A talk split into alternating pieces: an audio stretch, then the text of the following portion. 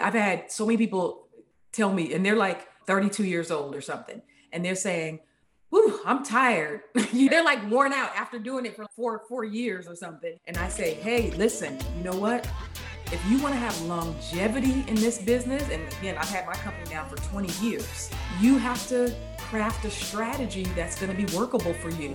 All that hustle culture and that grind culture, that stuff is not sustainable. And frankly, we now know too, it's not healthy for you.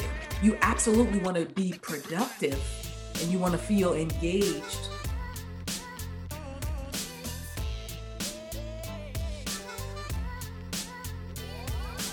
Welcome in, lovers of career excellence and financial freedom. You are listening to episode 165 of the Free Retiree Show. I'm your host, wealth manager Lee Michael Murphy, and I'm alongside my co host, my pal, Sergio Big Boy Patterson. Big boy, that's a new one. What's up, everyone? Happy Friday. I'm 165. This is episode 165. 165. Can you believe it? No, I remember we thought we were going to be canceled after episode two. We thought Apple would block us, but we've got through the cracks and we are still surviving. So thank you, listeners, for whatever you've done to help in that department. But yes, episode 165. For today's episode, we're going to be talking about the top challenges that are facing retirees. And to help guide us in this discussion, we have a awesome guest joining us. We're excited and delighted to be joined alongside Lynnette Khalfani.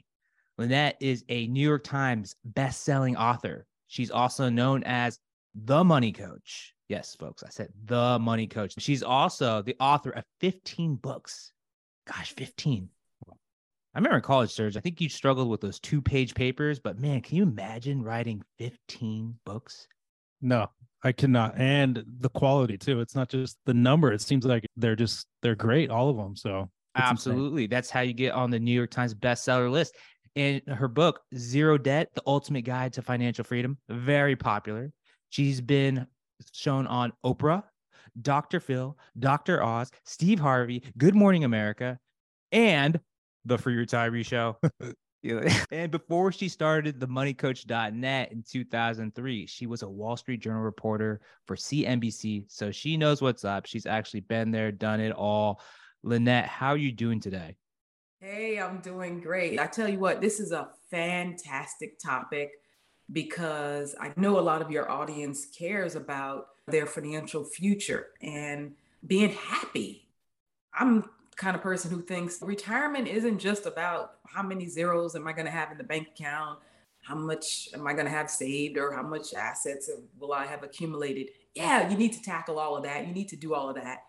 But I tell people, listen, you better think about the quality of your relationships. You better think about making sure you maintain your health. You better think about what's going to make you happy.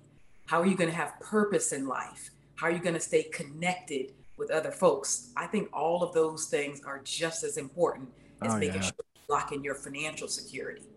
Yeah, you bring up an amazing point, and uh, just to share in my own personal life, recently lost my pops. God rest his soul. Great guy, super smart guy for majority of my life. And then when he did retire, he didn't have that sense of community. He didn't have a lot of friendships, so he did struggle with addiction in the later part of his life, just because he didn't have exactly what you're talking about. So to me, that speaks to me. I'm like, wow, that is that was absolutely important because it becomes, I think, when you're working, you're just caught up in the grind, right? And, and you mm-hmm. have your work life, but if you don't have anything outside of that, I've just seen not just him, but uh, a lot of people just really struggle.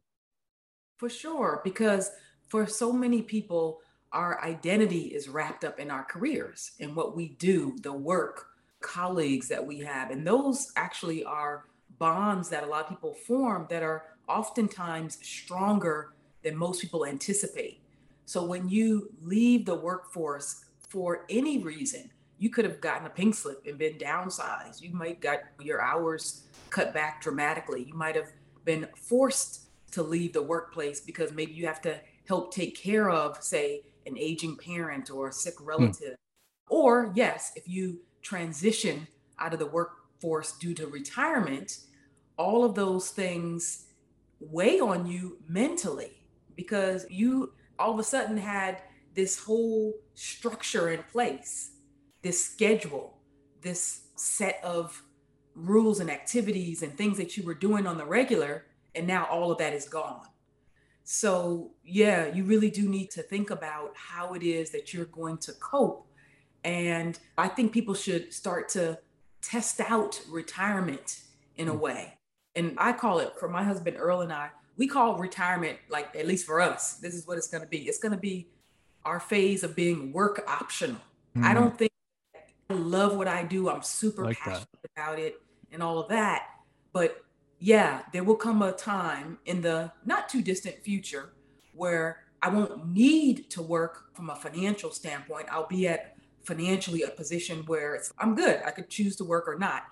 And even now, I have, because I'm a business owner and I've had my company for 20 years and been able to grow my net worth, et cetera, I'm already at the point where I can totally pick and choose the clients that I want to work with, the projects that I work on, the days that I work. And in fact, we take care to say, hey, we got to have a lot of us time, a lot of personal time to, to pace ourselves. And I just think that works better from a mental health standpoint and a career standpoint. What I'm hearing is freedom. I think that's what we're all striving after. What you describe yeah. sounds amazing. Reality is a lot of us, it's hard to get there. So I would love to know when it clicked for you whether it was 20 years ago or longer like when did this journey like when was that aha moment for you when did this start well really it's probably been the last five years that i've really been so much more seriously thinking about retirement issues and what future me is going to look like and is going to want and so even though I'm a money expert for AARP, they're clients of mine, I've been working with them since 2010. And I often talk to a lot of retirees and baby boomers, pre retirees, about what the journey is like, what their expectations are, their financial and personal challenges, et cetera. It started to kick in when I think A, my own kids started going off to college. Now I have two college graduates. So mm-hmm. my oldest daughter has finished college. My son just graduated from college in December. And now we have the last one, our 17 year old. And so one more year of high school for her and then four more years of college. And we're like, we did it. Congrats. But because my husband and I know that in just over a year, a little about a year and a half, we're going to be empty nesters, then that has started to really kick in more mentally about, oh, geez, what do I really want? And also having moved recently, right before the pandemic, we moved from New Jersey to the Houston, Texas area in 2019. And then, of course, the pandemic hit. But that also was a bit of a trigger to think about damn, life is short. Excuse my French here, but this is, we know so many people who passed away you mentioned Lee, your dad passing. Unfortunately, my husband Earl, he lost his mom in 2018. He lost mm. both of his father, biological father, and his stepfather, who raised him in 2021. I understand what that's like, certainly. But overall, I would say my children maturing and growing up and leaving the house, then us moving and dealing with the pandemic. And then finally, a health scare of our own which mm. catapulted us into physical wellness. Those were, I would say, the three things that served as a catalyst to really get us thinking about, you know what, we got to shore up a lot of things. So, Earl was a quick story on that was that my husband was diagnosed in 2021 with AFib, with atrial fibrillation, which is an irregular heartbeat. It can cause a heart attack or stroke. And again, his mom had a stroke and passed away. His dad had a stroke, passed away. His grandfather had a stroke, passed away. So we knew we, we got to get really serious. We actually just totally overhauled our lifestyle and we stopped prioritizing work above everything else. And we said, we're going to put our health first. So in 10 months, I lost 85 pounds. My husband lost 65 pounds and we've kept it off and we're healthy. We walk every day. We eat right. I think it's those moments, right? Like in our life that trigger us down the right path. those Yeah. big moments. Honestly, what good is it to get to to retirement or to reach any goal that you want, but not to have your health, or to not have the relationships intact that you want, and to not feel loved and seen by the people who you want to be connected to? I think all of those things matter when you're thinking about retirement planning, or again, getting to what I call work options. I love that. I think when we have these moments in our life where some there's illness or someone passes, this does shake us. And if you have an option, I think at that time to just carry on and or do something. And maybe it's the financial side of me where uh, when things like that happen, it makes me reflect on like, all right, what's my health? What's the estate look like? All that stuff. And so for all the listeners out there, when you do have these things, people pass away in your life and it's awful, but use it you definitely use it to your benefit financially and just look at everything and do a reassessment of what needs to be looked at. One thing that we don't talk about enough is the health part that what lynnette's talking about is if you don't have your health you don't have anything right? And i think serge you and i are guilty of that. I'll just call it out right now like we we haven't been the most active individuals but all that stuff's important. Hey, speak for yourself. but kudos to you You're right, yeah. Earl. That's, uh, it's good to be reckon. I think health is. It sounds like Lynnette. Correct me if I'm wrong, but it sounds like health is like a pillar. Sounds like it was a pillar of some of your most of your success. That's the foundation, and that's triggered a lot of these other journeys that you've been on. Whether it's financial freedom and work optional, all these other things. No. Okay. if I'm honest, recently in the last year and a half, yes, absolutely.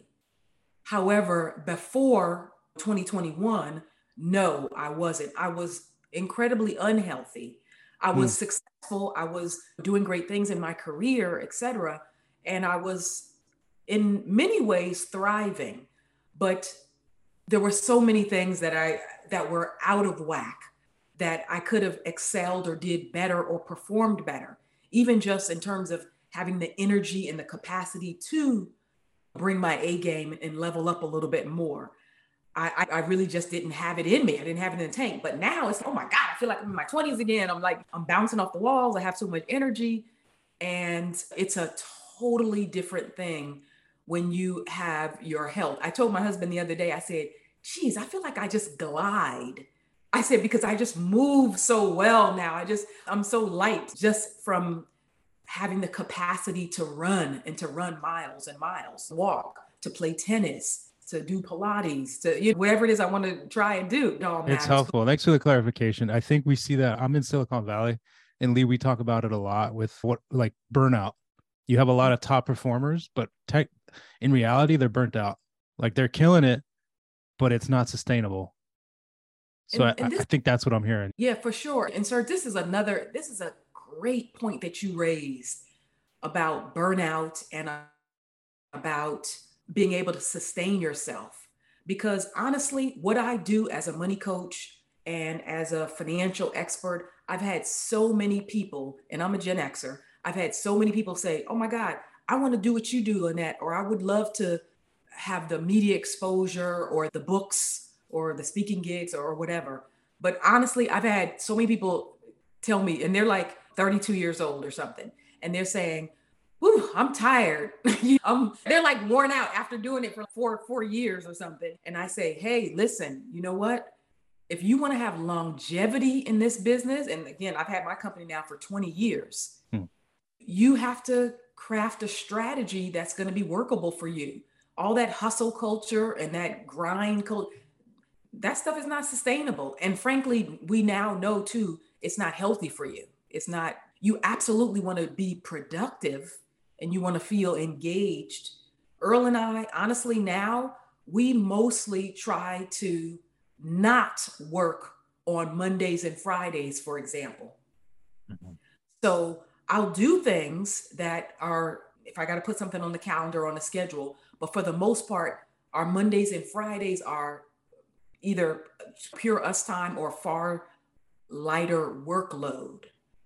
And when we first started, we started with just one day a week off, and that was Fridays.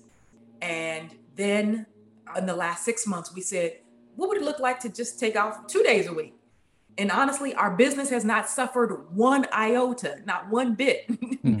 so sometimes you think that, oh my gosh, if I, especially as an entrepreneur, if I work less, but that's the key to having systems and processes in place and managing things accordingly. What do you say, Lee? Actually, this is a question for both of you. What do you say to the person that says they need that hustle in order to get where you are now, Lynnette? They need that not sustainable, crazy work hours to get to become successful. Is there a scenario where you could have been where you are today without that? I think that whatever you think you can do, you can. And if you think you can't do it, then you can't. And so we can talk ourselves into a lot of things. And human nature being the way that it is, there's a lot of psychology that goes into our success or our failure. And so for a lot of us, I think that oftentimes we're doing things by habit or by rote just because I've always done it this way, etc. And sometimes we talk ourselves into doing things in a way that is saying, well, I have to do it this way because this is the only way I'm going to get it done. And honestly, it, that's really not the case. So I was a person, for example, because I had a background as a financial journalist and I was used to being on deadline all the time, right? I was a I was a financial reporter. So I worked for the Wall Street Journal and CNBC. I worked for Fox, the 10 o'clock news in Philadelphia. I worked for Associated Press, for the Philadelphia Inquirer. So that was my corporate life before I started my own company. It was working in journalism. And so I was always so used to butting up against deadlines. Okay, I gotta I gotta turn this in by five o'clock. This is my deadline. So I started putting that on myself and saying, I need the deadlines and I work well under deadline pressure. And I would be stressed out, but telling myself, oh, I'm performing well because I just nailed it by the skin of my teeth. I just met my deadline. And no, I was just caught in the loop. I was just doing things because I had always done it that way. And so now I know listen, you can have a different process. You don't have to wait up until the 11th hour to get something done. and if you get something done earlier, that's even better.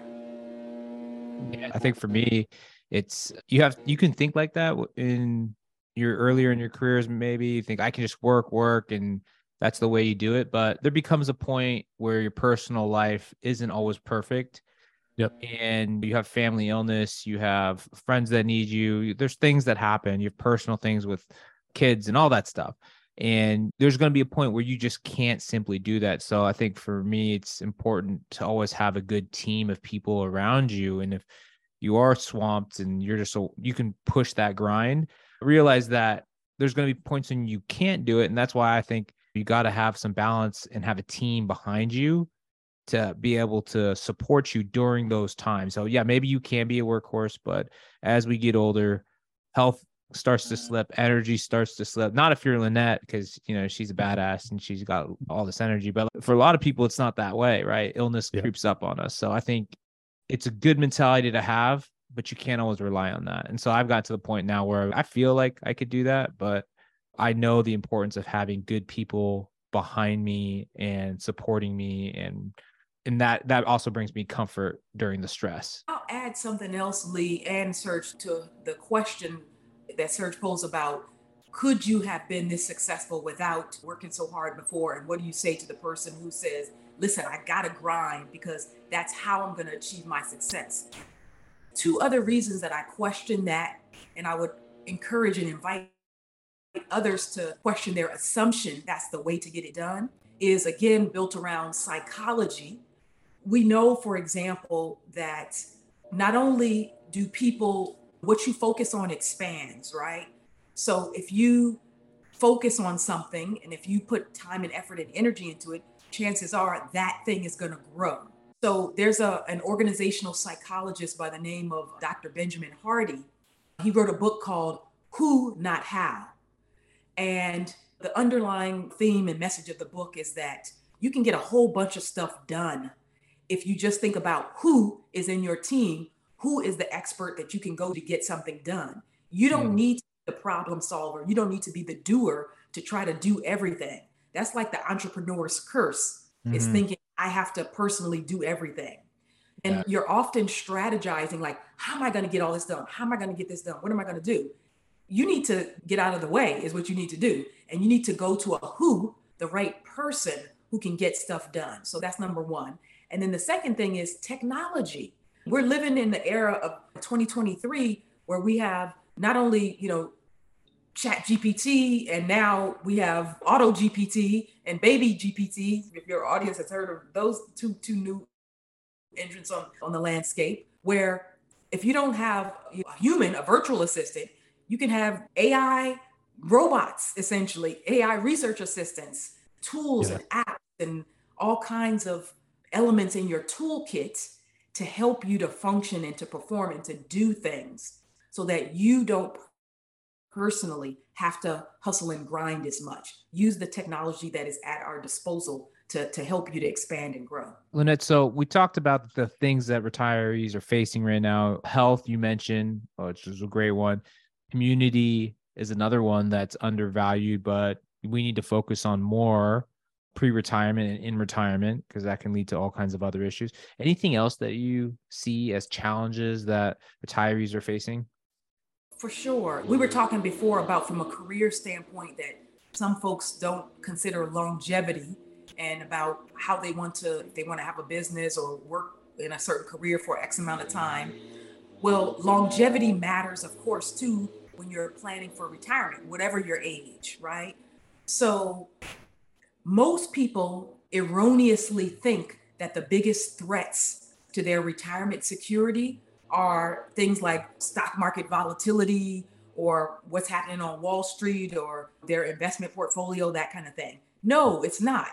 That actually shows that the biggest threats to your financial well-being in retirement is longevity and health risks, healthcare risks. So on the longevity front, you might be 35 years old and you might retire at age 50 or 45 or whatever age of your choosing.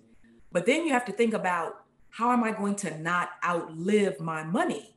So you need to be planning accordingly. You need to make sure that you have built up the right amount of assets and the right plan from a diversification standpoint, et cetera. Also, from the standpoint of having the right team of advisors who can help you to navigate those issues to figure out your own magic number for retirement. What is that going to look like? What is the cost of living anticipated for you based on your health, your family history, longevity within your family? How likely are you to live to age 90 or 100, for example? You need to be planning accordingly and plan for longevity and also plan for those healthcare costs in retirement. So, those would be the two other things that I would say folks need to address. And again, yeah, the stock market is going to do what it does and it's going to have its gyrations and whatnot. But overall, focus on how can I create a, a long lasting either stream of income and or pot that is sufficient to give me the yearly income that I'm going to need to live off of from retirement when I'm no longer having earned income in the workplace. That was awesome advice. Lynnette, one of the things that I think about when I think about the pinnacle of someone's life, winning a Nobel Prize, maybe curing a disease, and being on Oprah.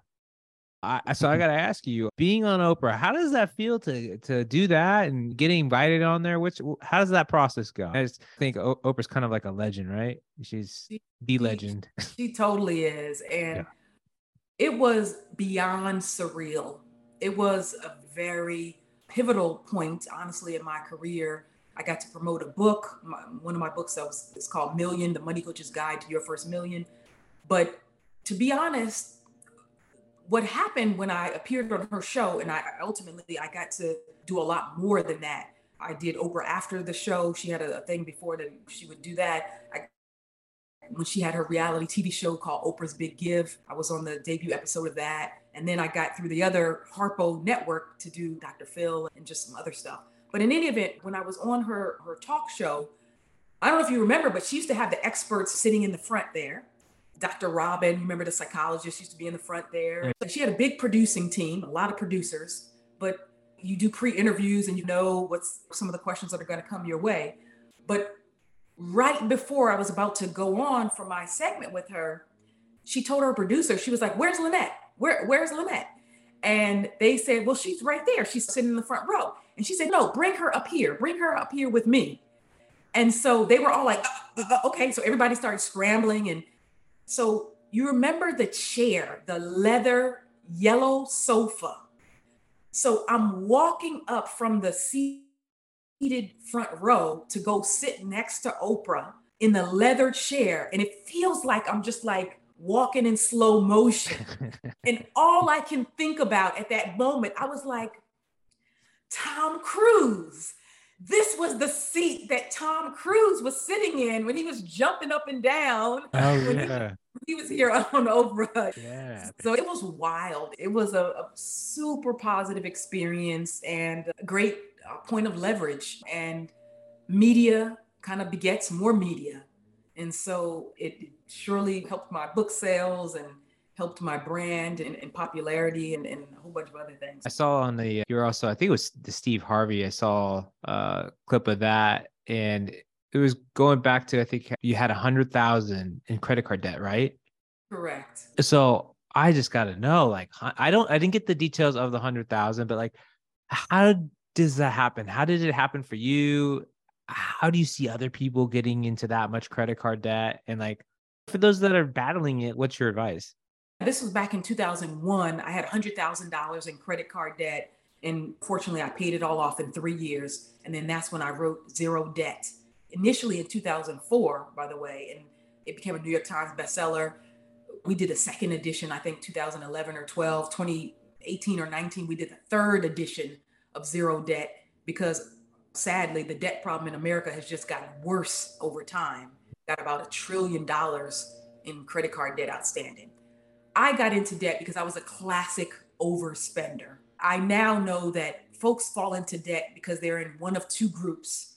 Either they're overspenders and poor money managers, which is what I was at the time, or they fall in victim to what I call the dreaded D's downsizing, divorce, a death in the family of the main breadwinner, disability, or disease. And anytime those things happen to you, totally throws your finances out of whack and it makes a lot of people live on credit and get into debt. Hmm. In my case, even though I've been through a lot of the dreaded D's, and as a matter of fact, guys, you're not going to believe this, but you were talking about me having written 15 books. I have not even announced this at all yet, but I will break news and announce it on your all breaking news on the Free Retiree Show coming up. News. But that, that boosting us up single handedly. no, seriously, I literally have not even announced this. I signed a two book deal with John Wiley and Sons. So I'm doing my 16th and 17th book with oh. Wiley.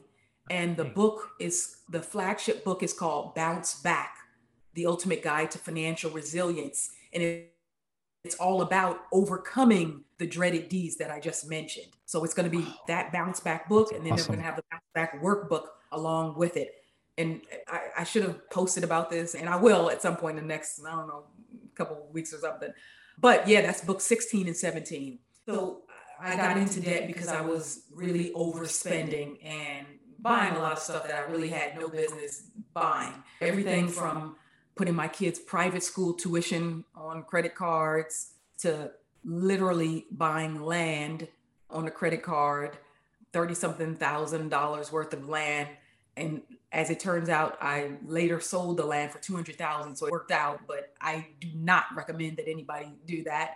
When my ex husband wanted electronics or gadgets, we wanted to travel or whatever, we just put it on charge card and didn't think twice about it. So I really didn't have good credit management and debt management skills back then at all. And that's frankly what got me into debt.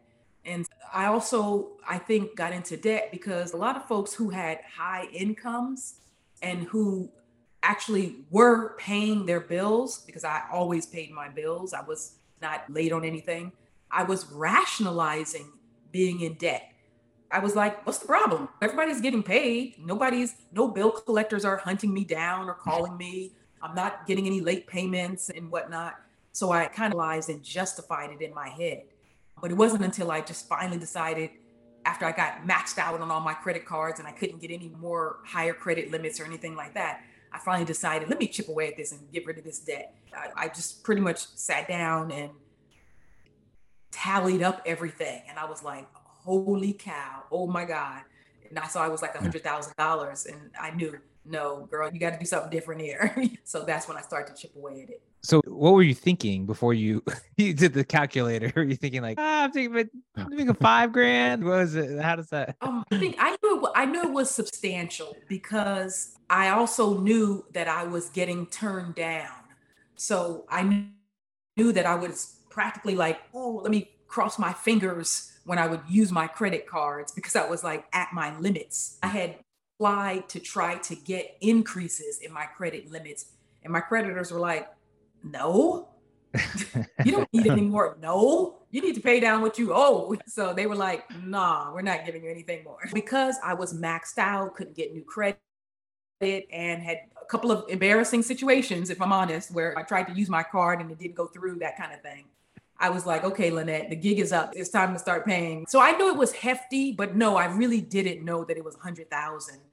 I knew it was very, I knew it was well, well, well into the tens of thousands, but I just hadn't, like a lot of people, I guesstimated, I was guessing and estimating. Yeah. But now I know financial clarity is beautiful. And mm-hmm. really, one of the best things that you can do is to write down what you owe. You can use apps and tools. Again, there's a ton of them that are out there that'll just give you a snapshot of your financial picture.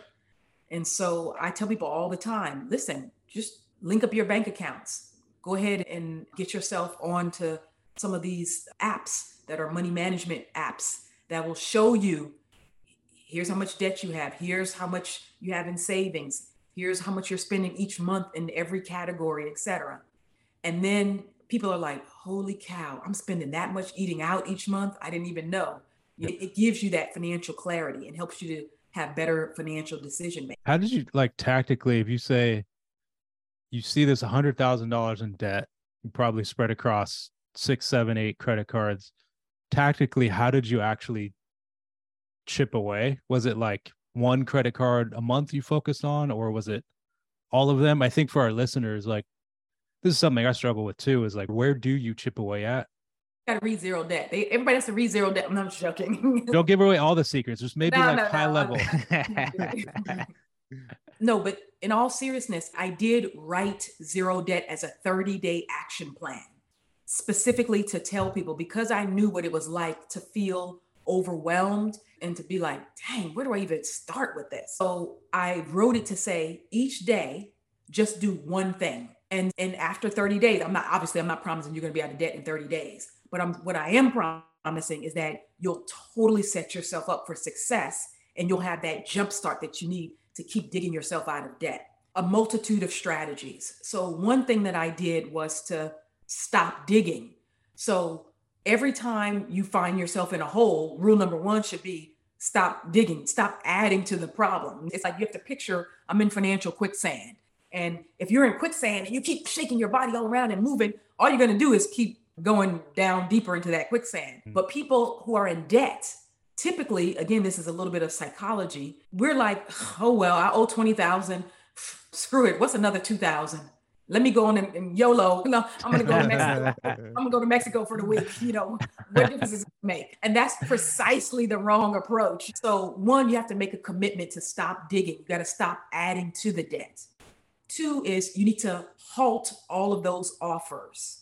So a lot of people need to stop getting additional credit card offers. Now, mm. th- there's strategy to some of this. Sometimes you can do something smart like a balance transfer, and I absolutely did do balance transfers, right? Mm. You can have a 0% a teaser rate for 12 or 18 months.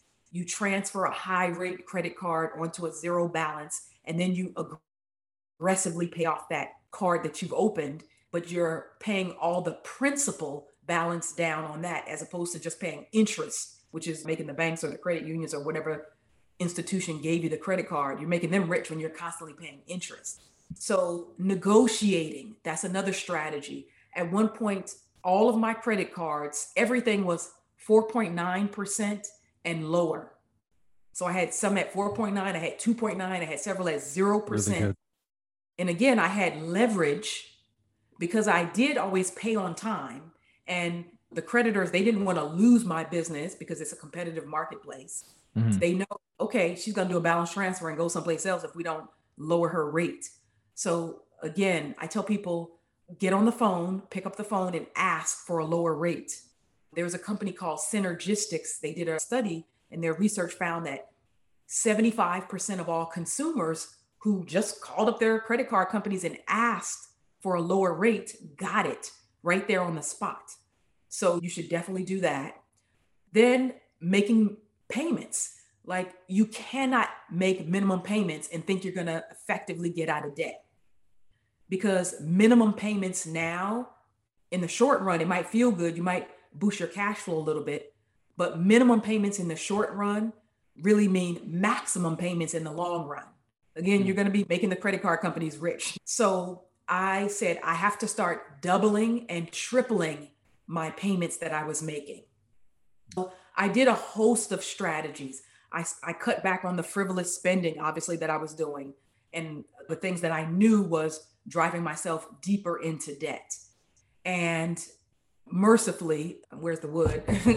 I've been able to uh, manage debt wisely now, have a perfect credit score to just really do the right things when it comes to credit and debt because really they're opposite sides of the same coin. Yeah. A lot of your how you handle your debts will be reflected in your credit score. That was helpful. Everyone go read that. Zero, Zero debt. debt. Yes, the ultimate guide to financial freedom. And like the balance transfer, that can get you out of some tough spots. And not a lot of people are familiar with that. I've thought I've heard of that, but yeah, that's actually a great tactic. If you're stuck in that situation, they want to, they don't want to lose your business, so lower the rate or you just transfer it somewhere else. That's right. And I tell people like you can vote with your dollars. You can act. You don't have to stay with one brand all the time. You can say, "Listen, you call up your credit card company and say, I'm in the process of trying to clean up my finances. I looked at my credit card statement. I noticed that I'm getting charged. Now it's about 19% interest. I just got this other credit card offer. This is for 12.9%. Or I got a teaser rate. I got an offer for 4.9%, 2.9% for 18 months. Can you match or beat that offer? And then just pause and let them tell yeah. you what they can do for you that's one of the strategies also that you can use to start more quickly chipping away and getting rid of the debt. Other two other strategies I would highlight are selling stuff. A lot of us have way too much stuff. I'm now way more of a minimalist, but in our garages, in our attics and basement, in our even in our drawers, a lot of tech and equipment, old computers, cell phones, laptops, whatever stuff we're not using anything that you no longer want, need, or use furniture, clothes, kid stuff, books, I don't care, household goods, whatever sell some of that stuff. Take the money that you, you get. You can have a yard sale, you can sell it on eBay or on some platforms, you can sell it online, whatever, but use the money to pay down some of your debt. That's another strategy. Then windfalls. Absolutely take advantage of windfalls. So a windfall is any lump sum of money or anything that comes outside of your normal paycheck. Mm. So it could be a tax refund check. It could be Vegas you know, money, right? Hey, if you go to Vegas and you and you come up in Vegas, why not? You know what? Just don't stay at those tables too long talking about, oh, I, I got a hot hand and it's yeah, don't take it back from me very quickly. It'll get away from you real fast. Okay, so if you come up in Vegas, just be happy and just get out the casino. But yeah, that would be something that is a windfall, you know. I'm not telling people to go play the lottery or anything like that, but just anything that if you have an insurance settlement, divorce proceeds, life insurance payout, a yeah. family member passes and you get something like that, bonus on the job, bonus, yeah. Mm-hmm. holiday money from that nice rich uncle you have or whatever. Yep. Anything that's outside your normal check or just your regular source of income, take that windfall and apply it towards your debts as well. A lot of people had, they got those stimmies, those stimulus checks. I know that's gone now, but people did all kind of stuff with those stimulus checks. And a lot of people oh, should have been debts, but they were doing other stuff. But even government funding of various kinds can be a form of a windfall. And then you can use that to pay down your debt. You mentioned you have three kids, Lynnette, right? Yes. I think the other thing retirees and people who have children, something I'm figuring out right now is like how to best set up our the next generation for success. What have you instilled in your kids that you could maybe just a few words of wisdoms for parents out there who are trying to figure that out and set their kids up? So my children are 25, 23, and 17 years old. And for since they've been like five years and older, I've been talking to them about money. And one of the core principles that I teach my kids and that I've taught them, and all three, they can recite this like it's gospel practically. I tell them you have to understand that you have choices with your money and what you're going to do with that money. And you need to be mindful of that all the time. And the choices that you have are very basic. After you earn money, and that's how you get it, it's not going to just be, oh, I inherited, I married into a sugar daddy, or I got whatever. After you work hard and earn your money, then there's only four things you can do save it, spend it, invest it, or donate it. And so, all too often, so many of us, certainly in America, we're spending like 95% of our money. we're not thinking about the other things that we should and could be doing with our money in terms of being philanthropic and giving back to others, in terms of saving, and in terms of investing and making our money grow. So my kids are very mindful of the fact that they can and should and do need to apportion their money so that yes, you can spend, but how much are you saving? How much are you investing and how much are you giving to others? So so that's a principle that they've grown up with. And honestly, a lot of adults could use that message. then that was um, save. What were the four? It was save, spend, save, invest, spend, invest, and donate. Away. Donate, yeah. Yeah. Now I'll leave you on this because, and this is just again a practice that we do in my family. Maybe it'll serve as some inspiration to others, or even as an idea or a thought starter. So I happen to be African American, and I'm very much aware of the wealth gap in this country and the fact that for the average white household in America has about eight times the net worth than does the typical black household. And in America, about 70% of your net worth is typically from your home, tied up in, in real estate. Now, again, there's a lot of gaps. We have a home ownership gap in this country where 45% of Black folks own their own homes versus 75% of white Americans. So that is one huge factor that accounts for the wealth gap. In my family, we've made a conscious decision, my husband Earl and I, that one of the ways that we personally are going to attack the wealth gap is by giving our kids what we call a wealth starter kit. So the wealth starter kit is an agreement, it's a promise that we've engaged in with our three kids. They all know it. And we've said, first, your job is to be a good person, to live by the values that we've taught you. Our family happens to be Christian. Live by, treat other people the way you want to be treated, be a good person, and be a good student. Like your job, go off, go hit those books hard, go off to college, do well. If you do that, if you hold up your end of the bargain, mom and dad have you. We're going to make sure that when you get out of college, you have no student loan debt to pay off. Hmm. We're going to buy you your first house and we're going to buy you a car. So you'll be on your merry way and you'll have a great start. 80% of kids are coming out of, of school today with student loan debt up to the tune of almost 40 grand. The average age of the first time homebuyer is around 36 years old now. And again, among African Americans, certainly home ownership rates are dism- abysmally low. It's worse now in the year 2023 than it was. That 30 percentage point gap is worse than it was 60 years ago when mm. housing discrimination was legal. So, with our two older kids, yes, my oldest daughter graduated from UT Austin. She was a Jefferson Scholar. She did great.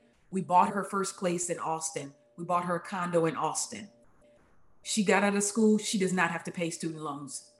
Our son, he went to North Carolina State University. Again, Dean's List did great. He graduated in December in the College of Design, got a degree in industrial design. We bought him his, his first place in Raleigh, North Carolina. He's living out there in a townhouse in Raleigh. Now my 17 year old, who's a year, almost a year and a half away from college, she's like, "Hey, mom, dad, when you guys gonna buy me my house? place." She's up next. yeah, we're like, when you go off to college and you show us that you're sticking to your part of the agreement. But yes, so my daughter, we bought her a car, we paid off her car. My son, he actually said, "Mom, Dad, I'm super appreciative of everything you did for me," and he goes, "But I want to buy, I want to do my own." So he saved for a year and a half and he bought his own, a used car cash himself. I'm super proud of him for doing that. But I'm just sharing that story because my husband and I are big believers in attacking the wealth gap and doing what you can do personally, even as we recognize there are some structural factors at play. There's a yeah. lot of structural inequality. And but we believe in real estate and in investing in, in stock market, et cetera we own seven properties. And again, we've given our kids a wealth starter kit to launch them as well. I love that. Listeners, if I'm going to take advantage of this advice, I've got two little kids and I love this idea of a wealth starter kit. That's game changing. Mic drop. Thank you. Those are some great tips, Lynnette. Lynnette, before we go, how can people get your books? What's the best way? And actually, tell us about your website. Sure. I would refer people to my free financial advice site. So it's askthemoneycoach.com. And I'm going to tell them the Cox part of it too. When you introduced me, I think you said Lynnette Khalfani, that part, but let me give my husband his props too. Uh, Lynnette Khalfani Cox. They can find me on social media. Everything is either under at the money coach or under my full name, Lynnette Khalfani Cox. But so the free financial advice site is askthemoneycoach.com. Folks who want to get or at scale video based and group coaching. I have a platform, a video based platform called moneycoachuniversity.com as well. Yeah. You're welcome. Thank you so much, Lynnette. Books though, where can we where can they get your books? What's the best, easiest way?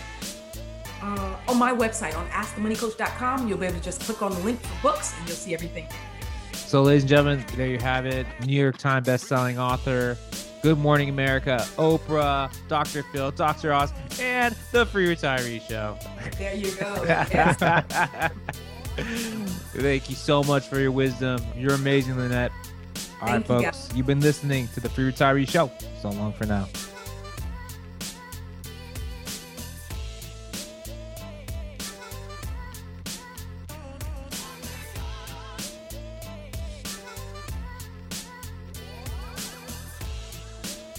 Securities offered through Securities America Incorporated, member FINRA, www.finra.org, SIPC, www.sipc.org, a separate entity. Lee Michael Murphy is licensed with the California Department of Insurance, license 0H18660.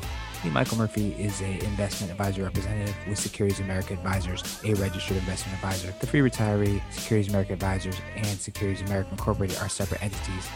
Career advisor Sergio Patterson, attorney Matt Gillard are not affiliated with Securities America Advisors or Securities America Incorporated. Securities America Advisors, Securities America Incorporated, and its representatives do not provide tax or legal advice. Therefore, it's important to coordinate with your tax or legal advisor regarding your specific situation.